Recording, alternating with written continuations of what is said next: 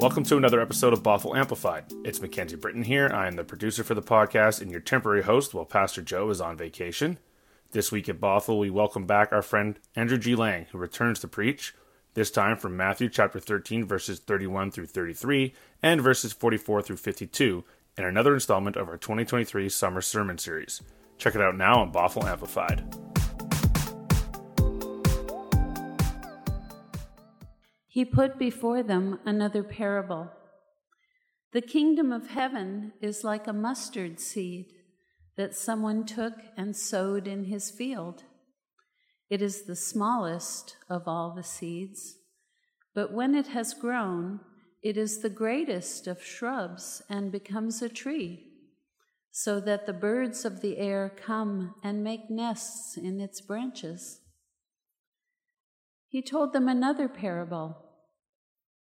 The kingdom of heaven is like yeast that a woman took and mixed in with three measures of flour until all of it was leavened. The kingdom of heaven is like treasure hidden in a field, which a man found and reburied. Then in his joy he goes and sells all that he has and buys that field. Again, the kingdom of heaven is like a merchant in search of fine pearls. On finding one pearl of great value, he went and sold all that he had and bought it. Again, the kingdom of heaven is like a net that was thrown into the sea and caught fish of every kind. When it was full, they drew it ashore, sat down, and put the good into baskets, but threw out the bad. So it will be at the end of the age. The angels will come out and separate the evil from the righteous and throw them into the furnace of fire, where there will be weeping and gnashing of teeth. Have you understood all this? They answered, Yes. And he said to them, Therefore, every scribe who has become a disciple in the kingdom of heaven is like the master of a household who brings out his treasure what is new and what is old. Holy words for God's people.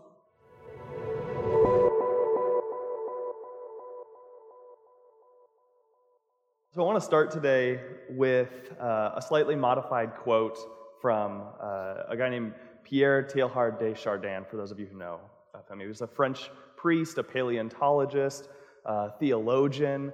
Uh, back in the early 20th centuries. He was one of those, I really like people who have skill sets in like a ton of different areas, and he integrated all of it together into this eco spirituality. So I want to share a little quote from him. He says, Above all, trust in the slow work of God.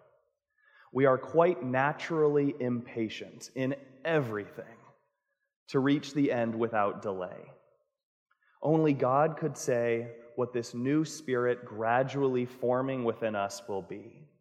Let us give God the benefit of believing that God's hand is leading us. And let us accept the anxiety of feeling ourselves in suspense and incomplete. Pretty fun. I don't think, when I read these scriptures today, I don't think the disciples had any idea what Jesus was talking about. Um, I, I, I just, I think that they had followed him long enough that they were like, this sounds like a Jesus teaching. This sounds like a parable we hear from, from Jesus. He is our, he's a teacher, he's a wisdom teacher. We're with him, um, but we're not, we don't have a firm grasp on what he's talking about. Because they're parables. He teaches in parables, and parables have layers and layers and layers of complexity. That's the cool thing about metaphor and poetry and songs is that they speak to a part of us that are that's deeper than our rationality, our critical thinking skills. They get in us and they dance their way around. That's why uh, you can hear a line of poetry from Mary Oliver and it'll still be in your head weeks later. Or for me, a couple nights ago, you can uh, find yourself hearing a song that just pierces you somewhere that you didn't know was tender, and you can just find yourself bawling your eyes out. For me, it was a couple nights ago while shaving. It was a really sad sight, but it was Adele, so whatever. Um, and this is the power of poetry and metaphor and parable. And so Richard Rohr a few years ago was sitting with us down in Albuquerque, and he said something that I know I've heard him say elsewhere. But he says, when you speak truth too directly to someone, what happens is that it bounces off their shields, it bounces off their egos, it bounces off of all their defense mechanisms. And we can feel that in our own life. When someone says something that hits a little too close to home, we erupt we shut down, we maybe we shut down, but it hits our fight, flight, freeze. Um, or our defensiveness goes up and we reject everything that person has to say to us for the next 13 years. Right? So, this is the power and the role of metaphor and song and poetry and parable is that it sneaks around those defense mechanisms that we have to protect us from things that might change our mind or might change the, our status quo, the way we live. It sneaks around until something in our internal posture, whatever part of us, is ready to meet the wisdom that it has for us. Uh, for those of you who are familiar with internal family systems or parts work, I imagine these little pieces of us that are really heavily protecting us from everything. Song and poetry and parable get in us and they get around those parts until the tender softness that's within us all of a sudden hears the wisdom and says, There's something here for me. In other words, and in the context of our scripture this morning, these teachings move slow in us. They're sneaky and they move softly around the edges in the darkness. They're like uh, water slowly percolating down into the soil of our inner life. That's why I don't think the disciples got it when Jesus said, Do you get it? I don't think immediately you can say, Yes, the water is completely percolated down, and I understand this on multiple levels. I don't think that's, that's real. As de Chardin says, we are invited to trust in the slow work of God. So when we hear these teachings, and many of you have heard these teachings for years and years, every pastor has spoken about them multiple times. Uh, I know my dad was a pastor. What he would often do is he would go to the old sermons that he had taught uh, or had preached on specific scriptures, and sometimes he would just pull the old one out and give that one again because he knows everyone's forgotten it. Um, it's a skill set. Uh, but this is, um, you can come to church for 40 years and hear the same thing over and over and over again. It takes time for the water and the wisdom of a teaching to percolate down into the soil of your inner life. It's an ongoing invitation. We have this ongoing invitation to open our internal posture to possibility, to trust in the slow work, and to see what then will meet us in that space. Or if we want to use the water percolating into the soil metaphor, uh, to see what's going to end up growing, what's going to end up emerging. Which isn't fun because we want speed. We'd all prefer speed.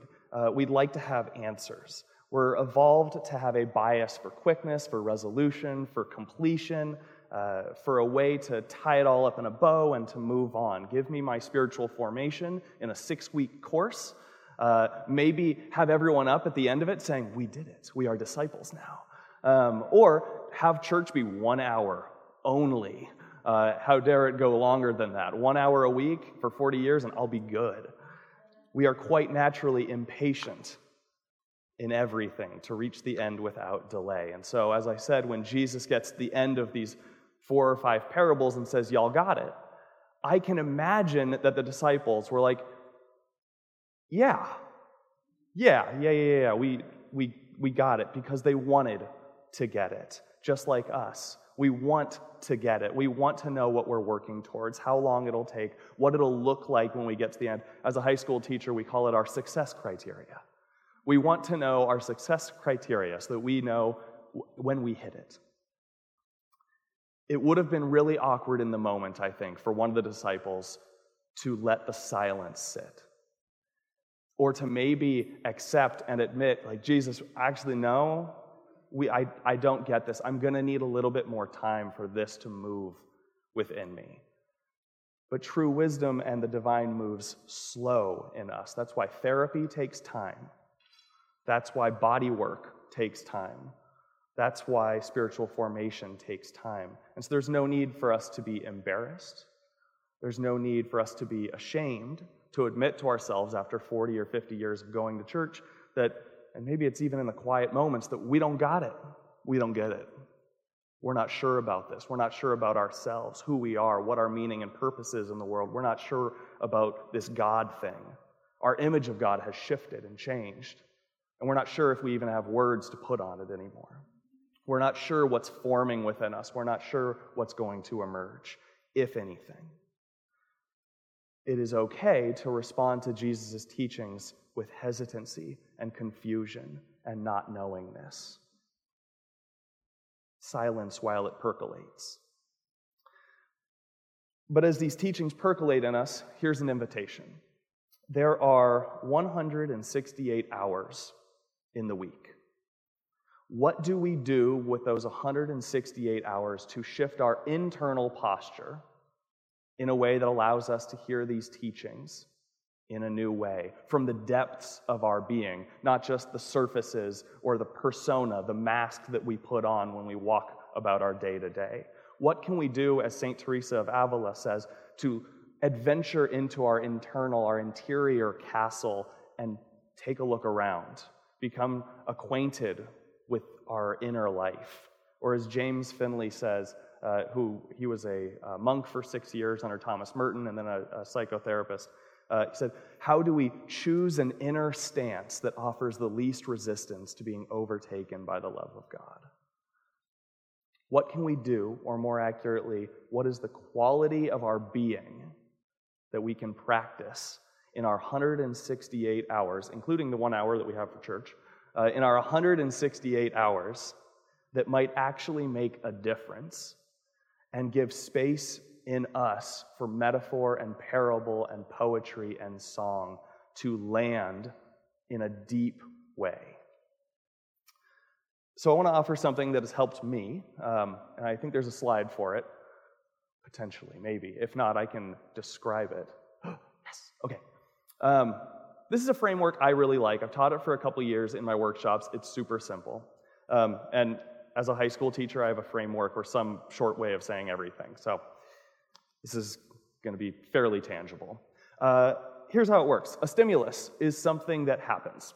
There are internal stimuli, there are external stimuli. An internal stimuli uh, would be uh, an emotion pops up or an inner narrative is existing within you. Uh, I'm not good enough. And so that stimuli, uh, you think it, and all of a sudden, oh, it's there, and it's going to impact your reaction. So a stimulus occurs. There's also external stimuli. Uh, so let's say uh, Brian right now is really tired of this sermon, comes up and maybe punches me. That is an external stimuli. Sorry. Um, that is an external stimuli. I then need to figure out how to react. The problem is, when we are running on autopilot, there isn't a lot of space. There's no spaciousness between the stimuli and our reaction. When you are out walking the street uh, and a stimuli occur, a stimulus occurs, you see something your reaction is informed by so many invisible forces within you.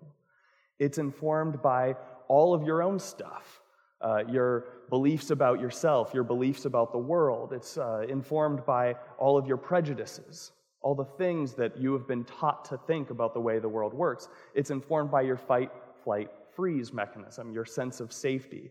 Uh, for internal family systems, it's informed by all these little parts of you and whether or not they feel safe or protected or vulnerable or not.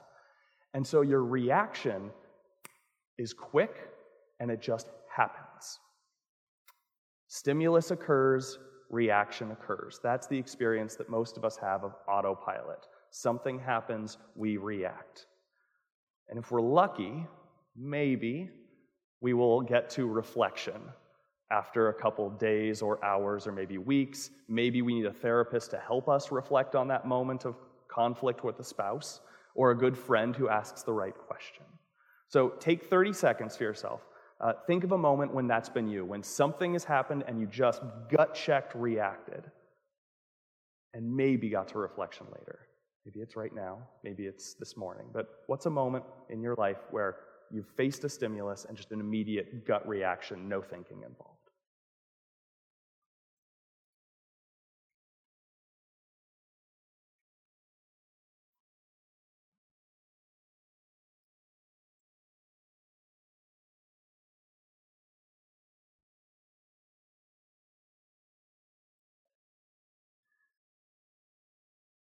Some of these are really basic, normal. This morning, uh, the alarm clock goes off. My immediate stimulus, my immediate reaction is I slam my hand on my phone, all five fingers and palm, in a way that no button is actually going to get clicked. It was just hostility. Then I had to click it. Um, stimulus reaction. Okay, so there's another operating system, and I think this is where we connect with our scriptures today. Um, there's another operating system and this is one that we can shift into when we consistently engage practices uh, that are the slow type, the slow and ongoing practices of awareness, of openness, of, of curiosity. Uh, when we do the work that only we can do to shift our internal posture. Viktor Frankl once said, uh, Viktor Frankl, for those of you who don't know, he's the Australian, uh, or Australian, Austrian uh, psychiatrist. He was a Holocaust survivor. And he said, between stimulus and response, there is a space. And in that space is our power to choose our response. So, an intentional choice. And in our response, then lies our growth and our freedom. So, as a high school teacher, I would often say chaos occurs. No matter what you're going to do, chaos will occur. Um, so, if we can put that, uh, oh, it's still up there, sweet. Um, so, stimulus, stimuli are still going to happen no matter what you do in your life, things are going to occur. Chaos occurs. The curiosity or the question or the invitation is what are you doing to broaden a sacred wedge into your life, into your operating system for awareness? How can you become aware in the midst of conflict of what's happening? Not just, I'm in danger, my defensiveness is going, but, oh, she's operating from this fear or she's operating from this thing that I did, and I'm operating from this fear. Or he's doing that, and that's what, oh, Brian really needs this service to be an hour. And Andy's going a little long. That's why I now have a black eye. Like, got it. So there's awareness of the external or awareness of the internal. I'm feeling super hungry, and that's why I'm angry. Um, or I haven't dealt with my own stuff. Last uh, time I was here, I mentioned a curmudgeon. My definition of a curmudgeon is a person who has grown older without having become acquainted with the depths of their inner life, with their own stuff. And so they end up blowing their trauma through other people's bodies, projecting their stuff onto others. It's a person who hasn't developed the spaciousness within themselves, the awareness of what's going on in their life. So, that awareness piece. And then when we have a deeper capacity for awareness, it opens up possibilities for new responses, for more intentional responses. Uh, talk to anyone who has a long-standing meditation practice. They will tell you two things. Um, they will. They'll tell you more than two things. They'll tell you all about their meditation practice. Um, but they will tell you two things. Uh, they'll tell you that meditation's really hard, and it's not about being perfect. It's just about setting the intention to do it and see what emerges.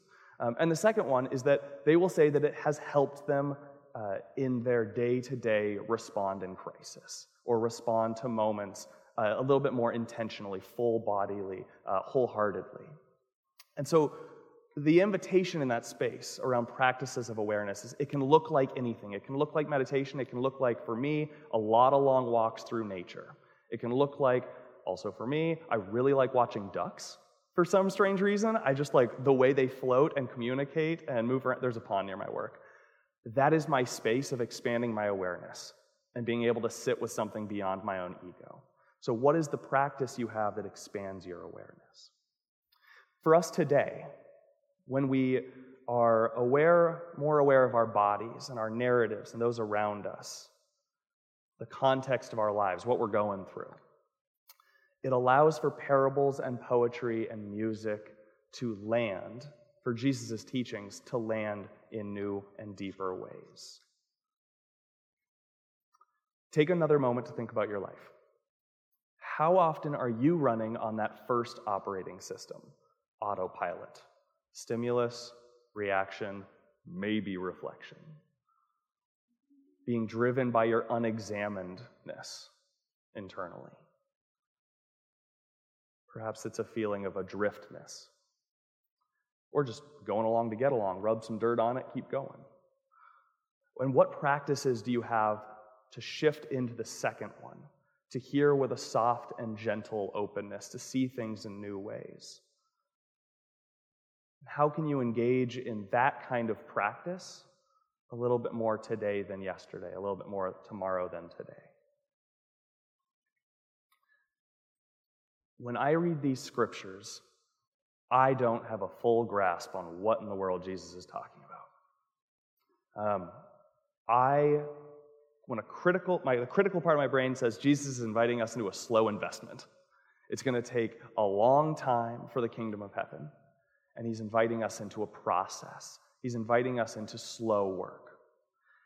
And it's the slow work of opening ourselves so that we can hear and allow that water to percolate a little bit further down, the wisdom to land in new and deeper ways. So the disciples, when they heard things like the kingdom is like a mustard seed, the kingdom is like yeast being worked into 60 pounds of dough, the kingdom is like treasure hidden in a field, or uh, merchants in search of pearls, or net being cast.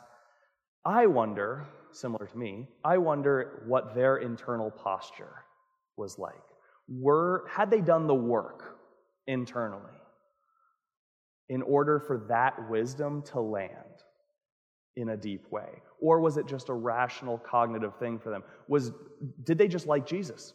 Was he charismatic and that's why they were following him? Or had they really engaged in the deep work? I ask the same question of you, right? Have you been going to church for 40 years because that's what you were taught to do? Or have you been going to church because you've been doing the deep inner work and every time you come, or maybe once every couple years, uh, you feel or you hear something new in a deeper way, and you realize this process is helping you deepen. When we hear these teachings, have we thought about the ways we're using the other 167 hours of our week to do the slow and ongoing work of awareness and presence and to become acquainted with the depths of our inner life? Are we meeting the slow work of God with our own slow work, trusting that when we do, the two become intertwined for us? There's no end to the process. There's no gold star for trying. There's no gold star for doing it right or getting a big certificate that says we are now spiritually formed. Huzzah. Um, we have to accept the anxiety of being uh, incomplete, in suspense, liminal space, in between. We don't know where we're going. We have to trust. And so, if we're not doing the work in the other 167 hours, this is kind of my final question. If we're not doing that work currently in the other 167 hours to deepen our inner life, to do that slow work, how might you begin today a little more than yesterday, tomorrow a little bit more today. Little increments. And then when you read the parables again and again, how are they landing in new and deeper ways within you? That's the invitation of, of slow work. And when I think about these teachings, or my moment with Adele the other day, um, when I think about these moments, what am I doing to examine the depths of my inner life so that all of this music and poetry and beauty that's in the world can land and bring me into a deeper experience of what it means to be alive. That's an invitation. Thank you.